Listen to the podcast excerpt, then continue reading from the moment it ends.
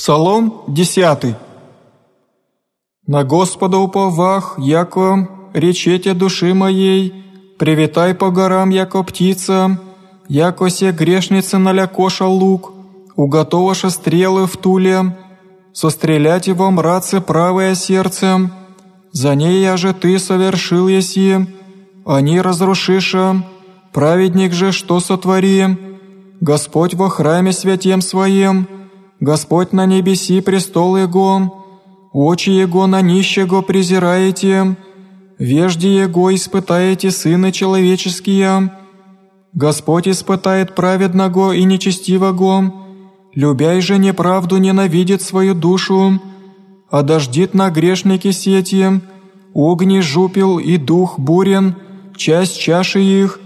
яко праведен Господь и правды возлюби, правоты види лице Его,